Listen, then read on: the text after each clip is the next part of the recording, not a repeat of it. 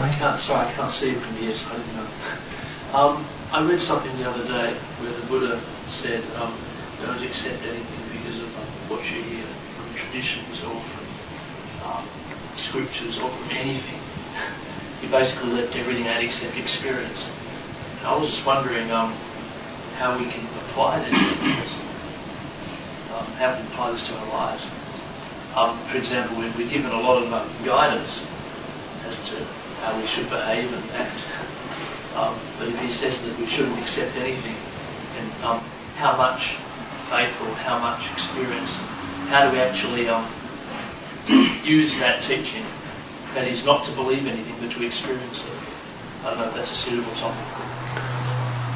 I don't actually think the Buddha said don't believe. He said don't accept.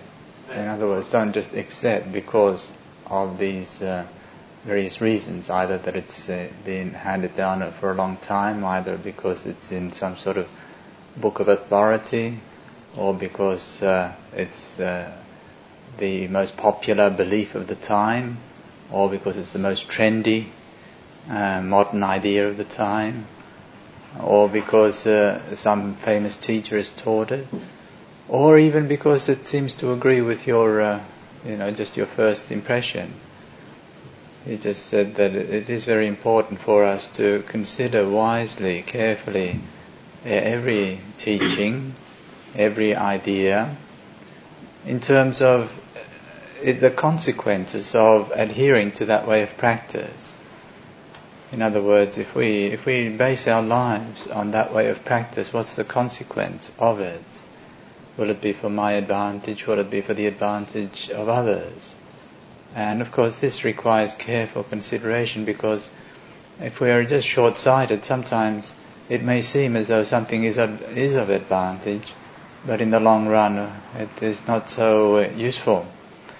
On the other hand, some things which may seem to be uh, rather difficult or um, maybe not so pleasing to us in the short term, in the long run, it turns out to be uh, very appropriate also some uh, some modes of uh, action and uh, living may benefit us. You know, we seem we, we think it, it benefits us, but of course we can see that it's detrimental to others. And even that, if you consider on a long-term basis, then you would see that that is not the proper course of action because our happiness can never be achieved at the expense of others, really. Because in this world, uh, we are all interrelated, interdependent, and uh, if we try to achieve our own happiness at the expense of others through cheating and exploitation and hurting, in the long run it backfires. We can't really achieve uh, stability, harmony, and happiness. And this has been the case through the ages. Um, when one can see this happening over and over again. So the uh, uh, what the Buddha was saying was to uh, was the, what the Buddha was saying was to consider carefully, but uh, not in the sense of don't believe, because that is also a fixed uh, state of mind. I don't believe, and uh, leaving it at that is not acceptable either, because what that means is that you've closed your mind to investigation, to inquiry. So, what primarily the Buddha was uh, suggesting in that discourse, the Kalama Sutta, was an open mind, a mind that is interested to find out, to discover, through consideration, careful consideration, through inquiry, reasonable inquiry, and uh, through interest, like uh, in, in, really wanting to know. This is important for us to know, and not just accept some mediocre type of uh, answers that may be given by various people. So we can call this the um, encouragement to inquire, to keep an open mind, to question, to find out, and to do so with a very, uh, very honest appraisal of both teachings and uh, ideas and modes of practice.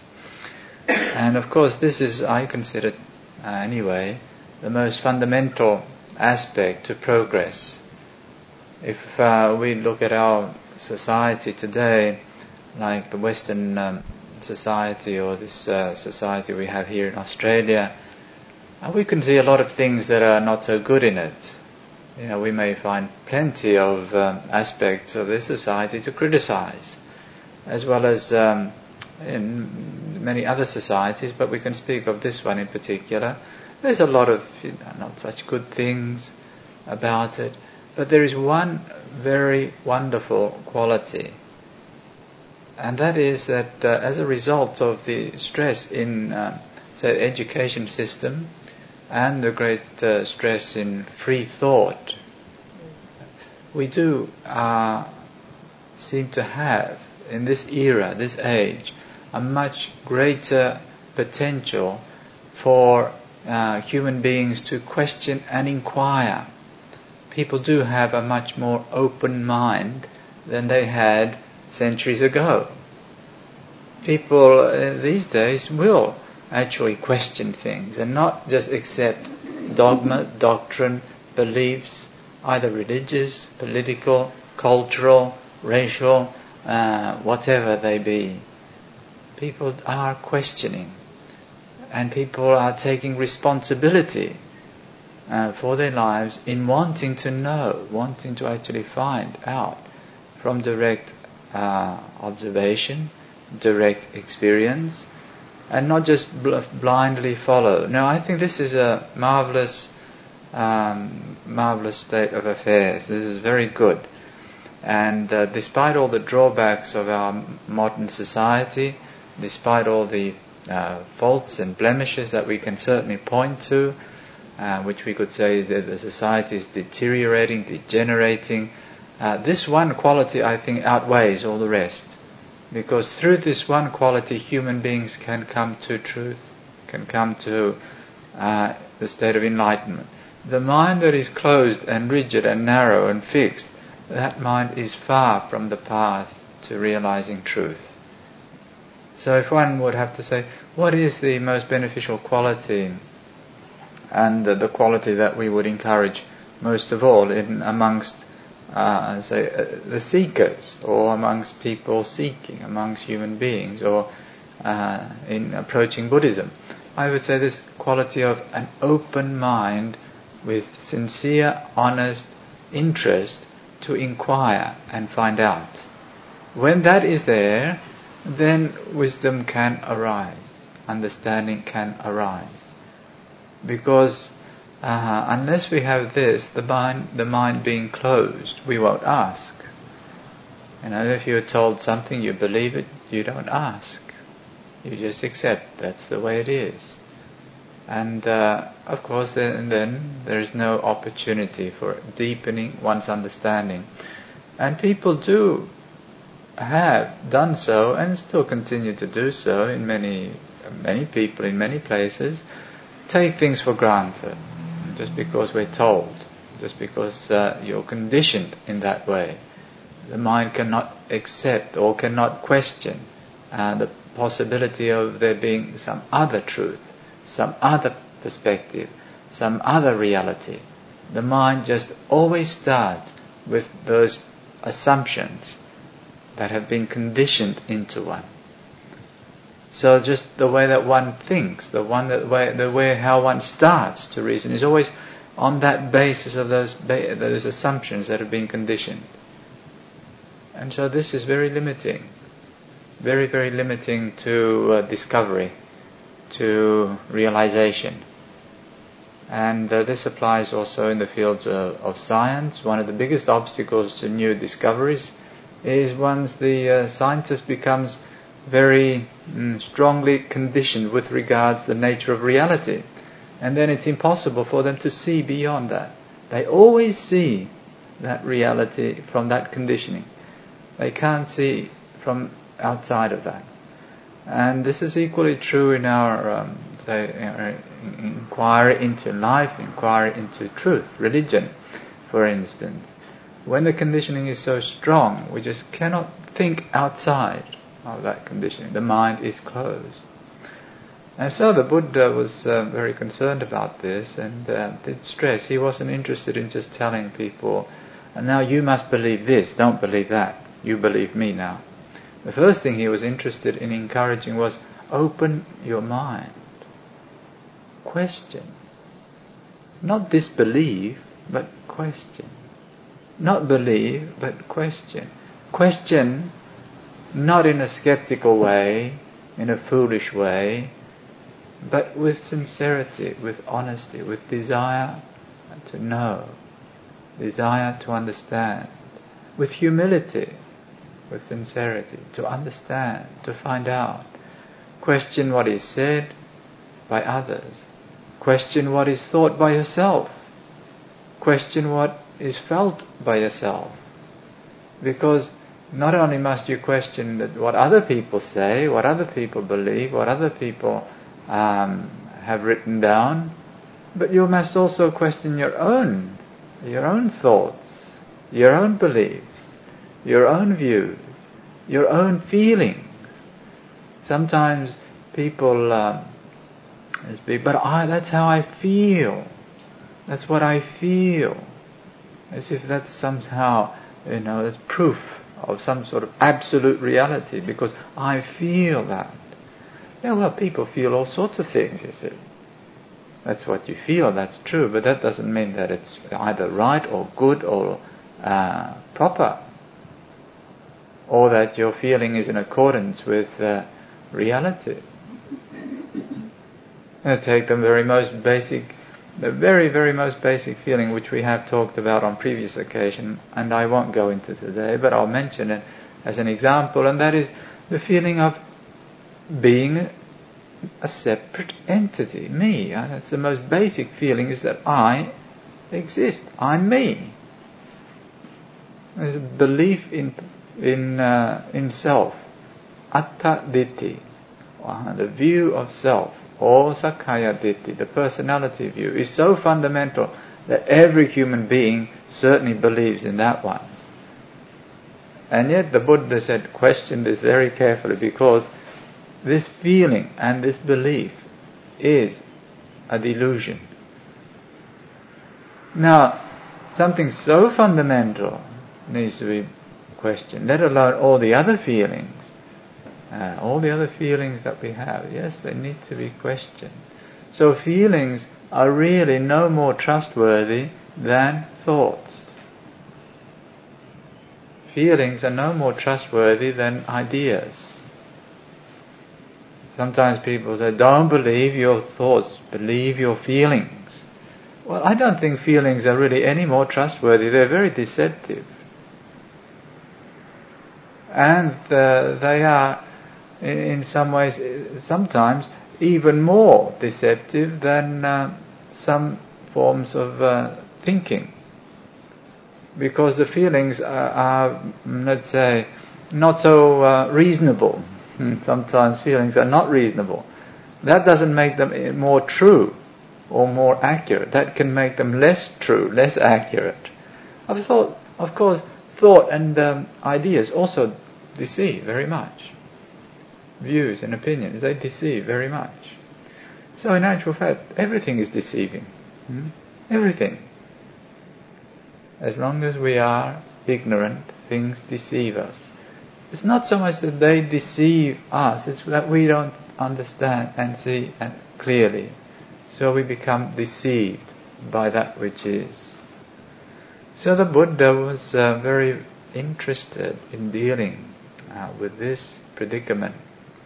The predicament of not seeing clearly, not understanding clearly, and uh, uh wanting to at least encourage a new approach rather than the, the approach of believing, faith and belief, rather than a, coming uh, forth with a whole dogma and doctrine and saying, this is the truth, everything else is false, believe and follow me. Which is the, the way of uh, you know, the guru and the way of the great majority of uh, religions and politicians. It's just like that, isn't it? My package is the package for you. Believe me and vote for me. that's it, the guru of the modern political system. And but it's how most people approach it. But the Buddha was uh, was much more, um, say, uh, concerned with uh, not only getting people to uh, realize truth through enlightenment, but also by doing so through an enlightened approach. Not only was he interested in uh, helping human beings become enlightened, but he was interested in uh, encouraging them to become enlightened through an enlightened approach. In other words, the means that he encouraged were in keeping with what the goal was. The goal was uh, wisdom, enlightenment, knowledge and vision, peace, compassion. So the path was always in keeping with that goal. The path of the Buddha is always in keeping. The means and the end are the same. We cannot say, well, it's the goal that matters, the means don't matter. The goal justifies the means. That uh, quite often is misused. The means is the same as the goal. They have to be compatible. If you're striving for peace, your means must be peaceful. It is one of the greatest fallacies that we try to achieve peace through war, it's through oppression. If we oppress them, we'll have peace. And of course, we keep on doing that, but it doesn't seem to uh, ever come to an end. Just like the idea if we have, you know, if we have enough nuclear weapons, then we'll have peace. Well, I mean, there may be some, that's reason, there is some logic there. You can certainly put up a very good case, but it's always fundamentally flawed. It's just fundamentally flawed. You know, if we're able to control and oppress them sufficiently so they don't fight back, then we'll have peace. It's fundamentally flawed. But yet we, we live our lives very much on that idea. We're, we're striving for happiness, but the means to achieve happiness are not very happy. Mm-hmm. And the, we're striving for peace, but the means are not very peaceful. And uh, this is why one of the uh, very commonly repeated teachings of the Buddha, as is found in the Dhammapada, is that enmity is never overcome through enmity. Or, if you wish, uh, hatred is never overcome through hatred, but only through uh, love or loving kindness and uh, benevolence uh, will enmity or hatred cease. Now, this is, uh, you may say that's a bit, oh, that's really naive. Yeah, you know, I'd like to see you go and stand up to Mr. Hussein and spread loving kindness to him. well, I wouldn't want to go myself. Um, you may think it's a little bit naive because yes, the, life is very complicated. There are many difficult situations because we're not starting from scratch. There's already a lot of momentum based on this basic flaw of uh, trying to resolve problems through enmity, through greed, through hatred, through oppression, through suppression. Yeah, it's difficult, but as a principle, it is something which is very valid and very important for us to endeavor to apply and cultivate. That if we really wish to attain peace, we must have at least the intention to use peaceful means. Whether it will always be possible or not, that remains to be seen, but that must be our intention. So this is um, quite fundamental to the teachings of the Buddha. We want people to become enlightened. Now, enlightenment can be quite an abstract sort of uh, thing, we, realizing the ultimate truth, uh, etc. But you know, it also we can relate to it on a more ordinary level. Enlightenment means a very clear uh, seeing of reality. The mind is perfectly clear, perfectly awake, uh, and uh, has very clear understanding of the way things are. It isn't coming from just bias or belief uh, the mind is awake, enlightened. So now, from that uh, sort of appreciation of what the purpose or what the goal is, then our means must be in conformity with that goal. So what, in other words, the path or what we're encouraging, uh, like what was the Buddha encouraging in his uh, disciples or in people who listen to him? This is the reason why the Buddha never said, believe me and follow me. He never approached it from that angle. He actually said the very opposite. Not exactly the opposite. He didn't say, don't believe me and don't follow me. That's the opposite. He never said that. He, he, he always, what he encouraged was an enlightened approach, an enlightened uh, attitude. It's not that we are enlightened, but it's the, the approach we have to the situation. In other words, open the mind. Open the mind and question sincerely.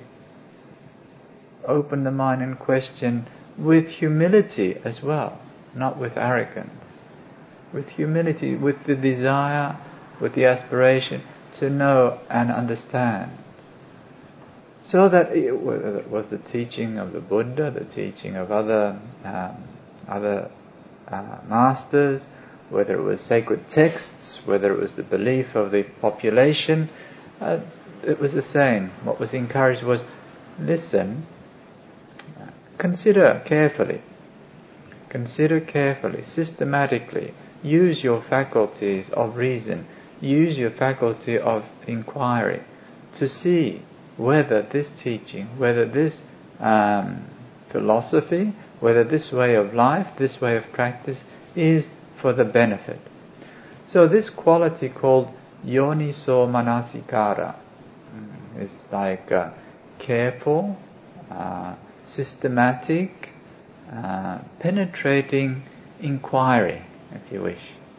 It's like careful consideration is a very highly praised quality.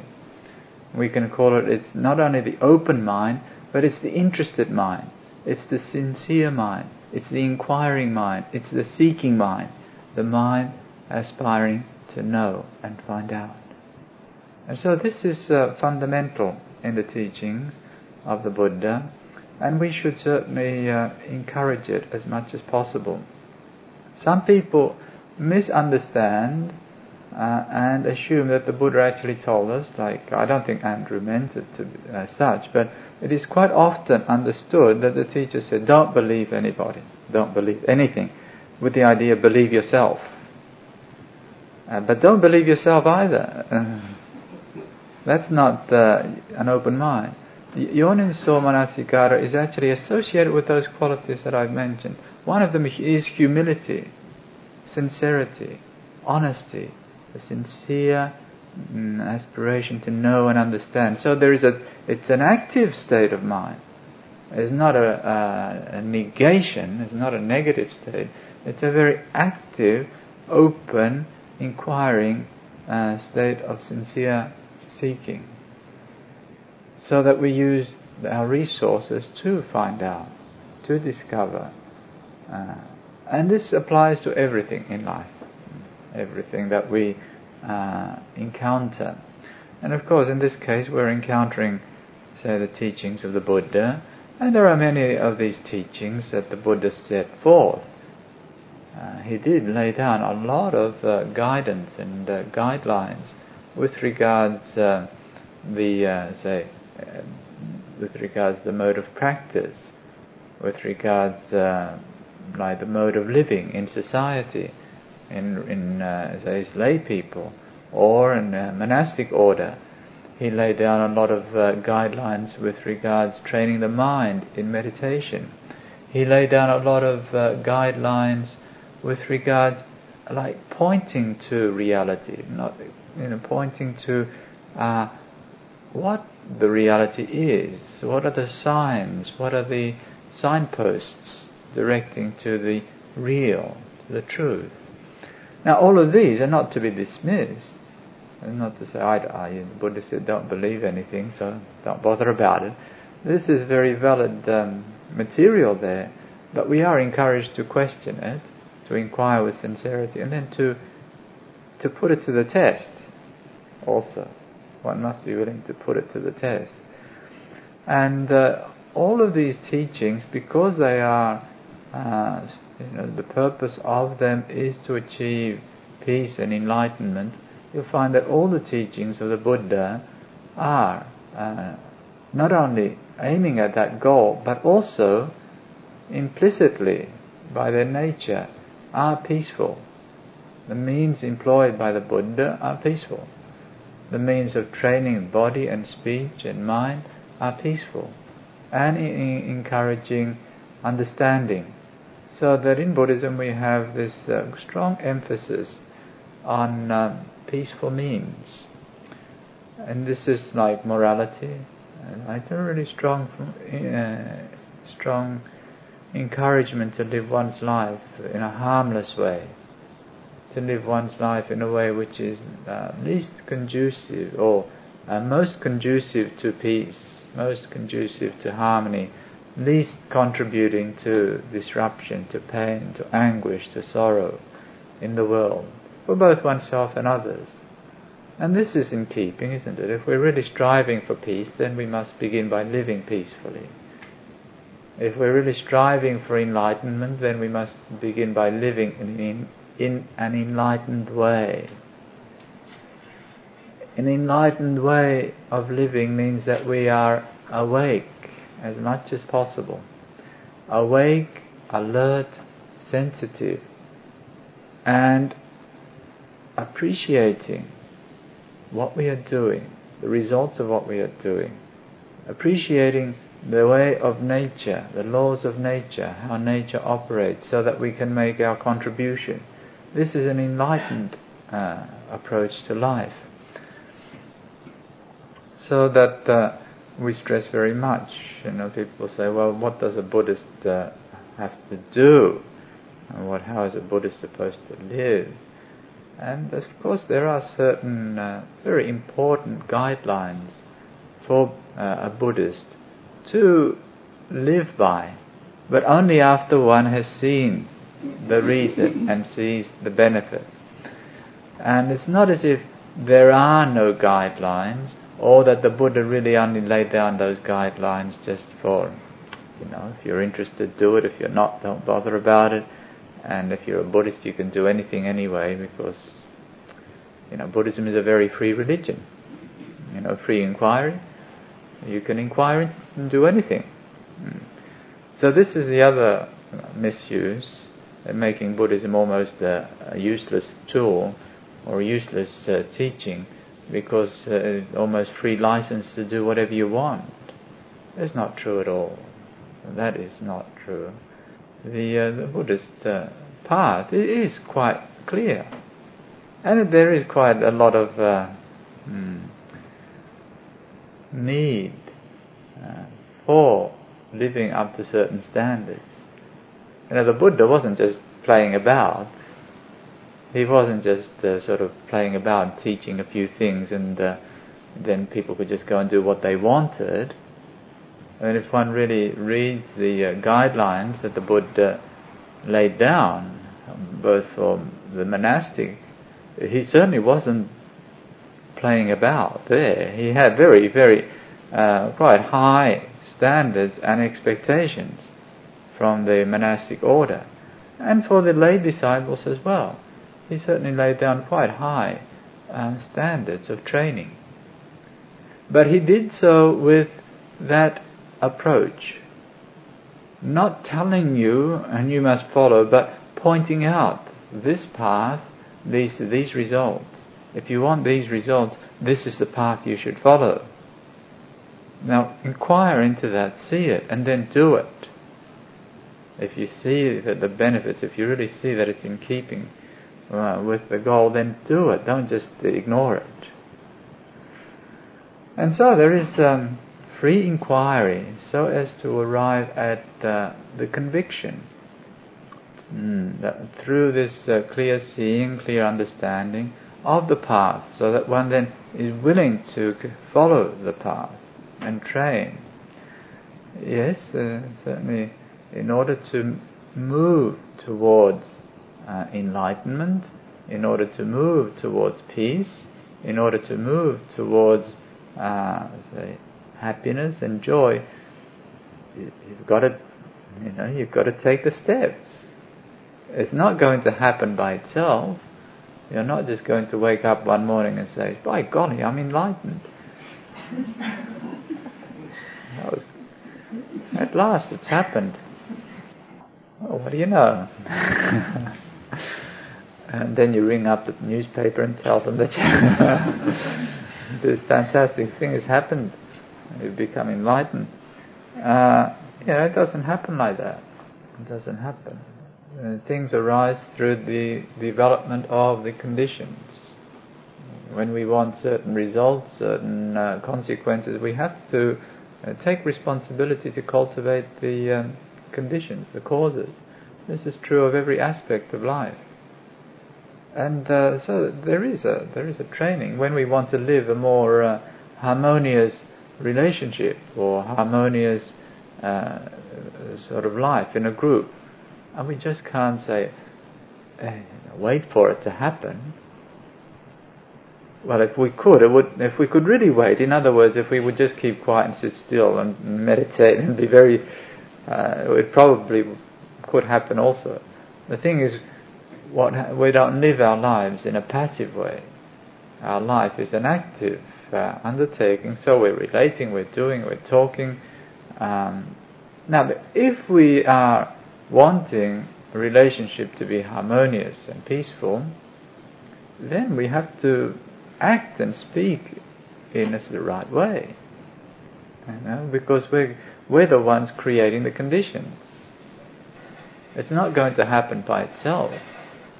If you're living together as, uh, say, uh, either friends or husband and wife or in a family, then it depends very much on how you speak, how you act when you are together.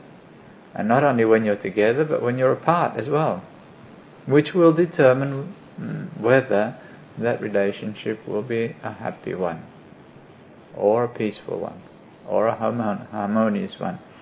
And uh, this, of course, you well know. You have to take responsibility to uh, create the right conditions. Now, just for instance, I have often, um, I think I've mentioned that even here, I mention it often, it's my advice to uh, newly married couples when they come for the blessing. I give them all the blessings I can. Uh, I do my utmost. And then it's all in their hands. but, you know, uh, blessings are not, uh, they're usually not, uh, not so powerful. They can't override uh, many of the other factors that are operating. Blessing is a well-wishing but uh, whether or not that relationship is going to be uh, is going to work, or be long lasting, or be a harmonious one, depends primarily on how they live together, how they relate to each other, how they speak to each other, what they do, both together and apart. And so I always uh, I make I make that point. I really make that very clearly. If you want to live together in a relationship, you've really got to change many attitudes. Because uh, for a good portion of our lives, especially if we're used to living on our own, our life is very self-centered, just what I want, when I want it, how I want it. Very much like that. Oh, I think I'll go there, I go. Think I'll stay here, I'll stay. Uh, it's very much what I want. But then if you're living with another person, that's the first thing you've got to change. It's not what I want anymore. What do we agree on? is the is the new uh, the new stage, and life is a compromise now. So you can't. I want. I don't want. Uh, what can we agree on? First thing is a change in attitude. No longer I, but we. Then there are the uh, like sort of commitments I mean, what sort of commitments in a marriage are uh, fundamental to the stability and the harmony of that marriage? One can talk about all sorts of things, but there are three, uh, at least two, but maybe three very important ones that I always uh, tell them. And I tell them, if you're not committed to at least these two and maybe three, then you just uh, may as well get divorced now. Don't wait till next year. uh, or don't get married at all. It's just not worth getting married. You're wasting your time, and you're wasting my time, and you're wasting the marriage celebrant's time. It's a waste of time. Just don't bother about it. Uh, don't get married. Um, I've never actually told people in that uh, in, in, those words, but I have said that you know if you really want your marriage to work, you've got to keep these these rules. The first one is to be completely committed to honesty. You must speak the truth to each other. You take this one away and it's finished. You have no basis of trust. Nothing. And when you have no basis of trust, then there is no basis of peace and harmony. So if you take away this one, uh, just the, even just this one, that you're not committed to truthfulness to each other, then I think it's a very hopeless situation. And of course, you can see this is not only uh, the case in marriage; it's the case between in any relationship between any people. When you don't, when you can't be sure that the person is telling you the truth, this is not the basis for trust. You cannot relax. You cannot uh, sort of uh, re- be relating openly and uh, with full sort of full trust. And so there is suspicion always there. Some suspicion, some doubt creeping in, which makes for tension, which makes for hiding one's feelings, or hiding one's thoughts, or hiding one's uh, uh, particular ideas. And it's not a very harmonious situation. It cannot possibly last. You don't. Want, you can't live in that uh, strained, tense state for very long. So this is uh, fundamental. It's just so fundamental, that sort of commitment. And the other one is for married couples or couples living as husband and wife is um, being true to the relationship, being faithful to the relationship. Again, take that one away and it's I mean, there isn't much basis for any sort of married relationship possible. It just won't last at all. Not very long at all. So those are the two most fundamental ones, let's say, that one has to undertake uh, in order to create the conditions, the possibility, giving it a chance, let's say. There are a lot of other factors, mm, you know, but at least those two, with that right eye attitude, what can we agree on in terms of how to, uh, you know, what to do, where to live, and that sort of thing, but then there's basis of moral commitment. The third one, which I encourage very much, but I'm sure that very few take it to heart really, and that is to um, avoid uh, alcohol and uh, drugs because, simply because people who really do drink a lot of alcohol or take drugs become irresponsible. Then they, they no longer have faculty of control, faculty of uh, clarity, and so quite often they do a lot of things that they're not even, you know, they regret afterwards anyway. So that uh, that's why in Buddhism this fifth precept is so fundamental, the precept of not um, taking intoxicants and drugs, simply because it, it counteracts or it goes completely against what we're trying to develop: clarity, clarity, responsibility, the enlightened mind, and this is the, the, the through drugs and intoxicants we develop the stupid mind we're stupid enough, we don't need to become any more stupid. So Buddha greatly discouraged that. It's not like this, you know, it's evil. You know, evil. Alcohol is evil. Uh, you know, opium is evil. Um, and all that sort of really emotive way of teaching is not, there's nothing evil about it. Alcohol is perfectly natural, just as natural as mineral water. Perfectly natural nothing unnatural about alcohol. Opium is perfectly natural, organically grown. Yeah, it's really very little fertilizer, very organic, very pure uh, substance, uh, opium. So it's not as evil in some, uh, you know, intrinsic way that somehow this is, you know, the devil grows opium, but only God only grows chamomile, sort of some sort of notion like that. It's not, uh, no, there's, there's just things in nature, that's all. But, you know, like, uh, like everything else, nature has all sorts of things in it. You know, uh, poisons. Uh, you don't uh, go and take certain poisons because they'll make you sick.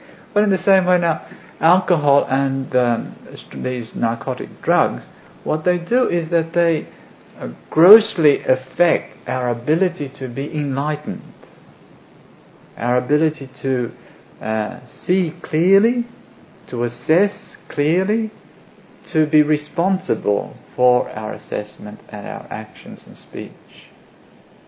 That's why they're, uh, you know, one avoids them, because they are the basis for heedlessness. That's the only real reason. You know, you could say other oh, reasons are bad for your health, etc., etc.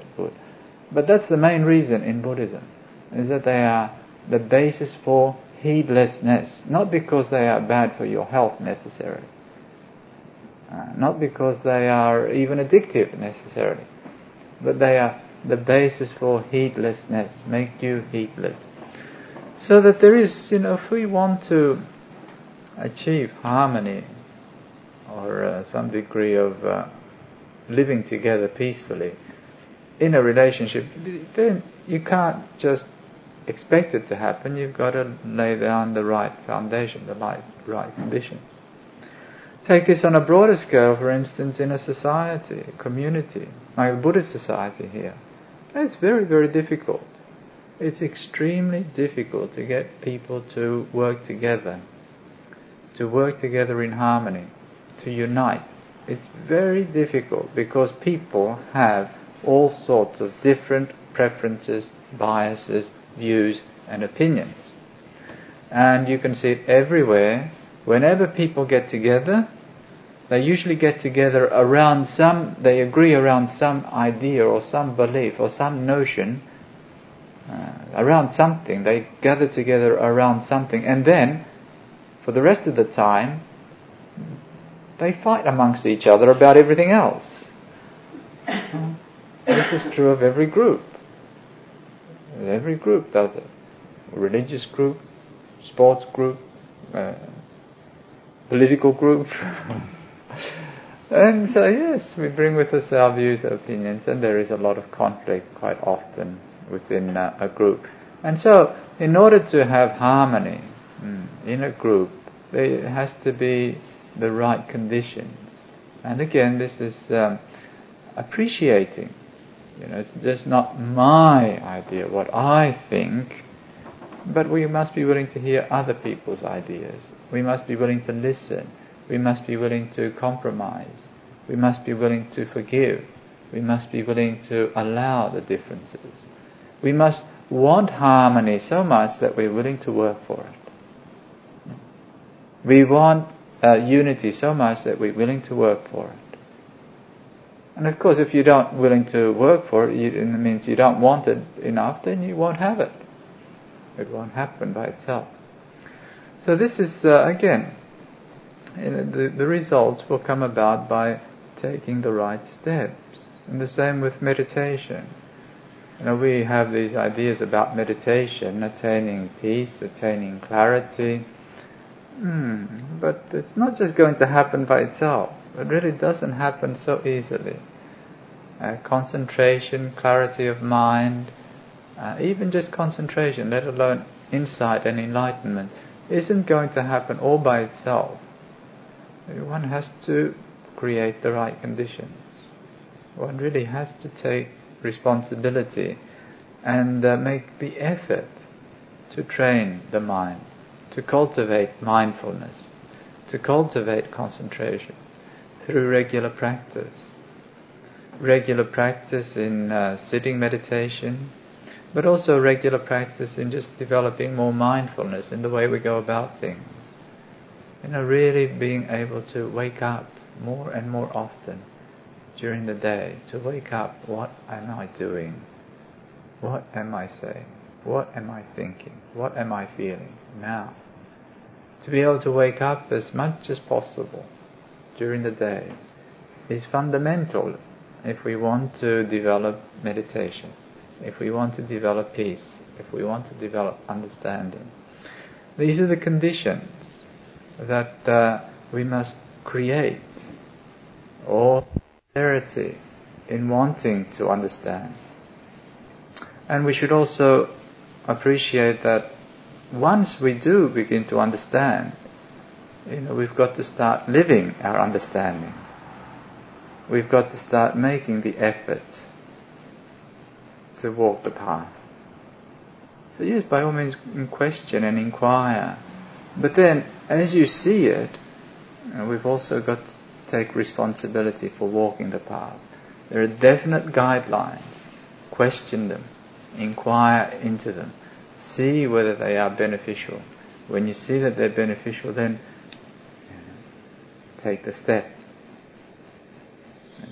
Otherwise, again, it doesn't. One doesn't get anywhere. One has to take the steps. One has to make the effort. There is the need for effort. I uh, I've heard that in um, one tradition, they, somebody has said that you do not become enlightened by making effort. That may be true in a sense, but it's even more true to say that you do not become enlightened by making no effort. You're certainly not going to become enlightened, if you make no effort. And effort, right effort, is one of the um,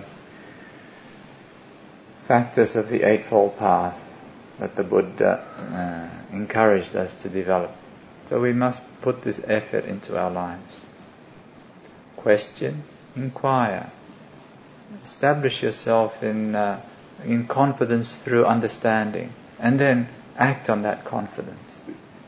Really act on it. Do something. Take the step. Put in the effort to get to create the conditions that will bring about the results that we're aspiring to: peace, harmony, and enlightenment. So I offer these thoughts for you this morning. Are there any questions? Bhante, um,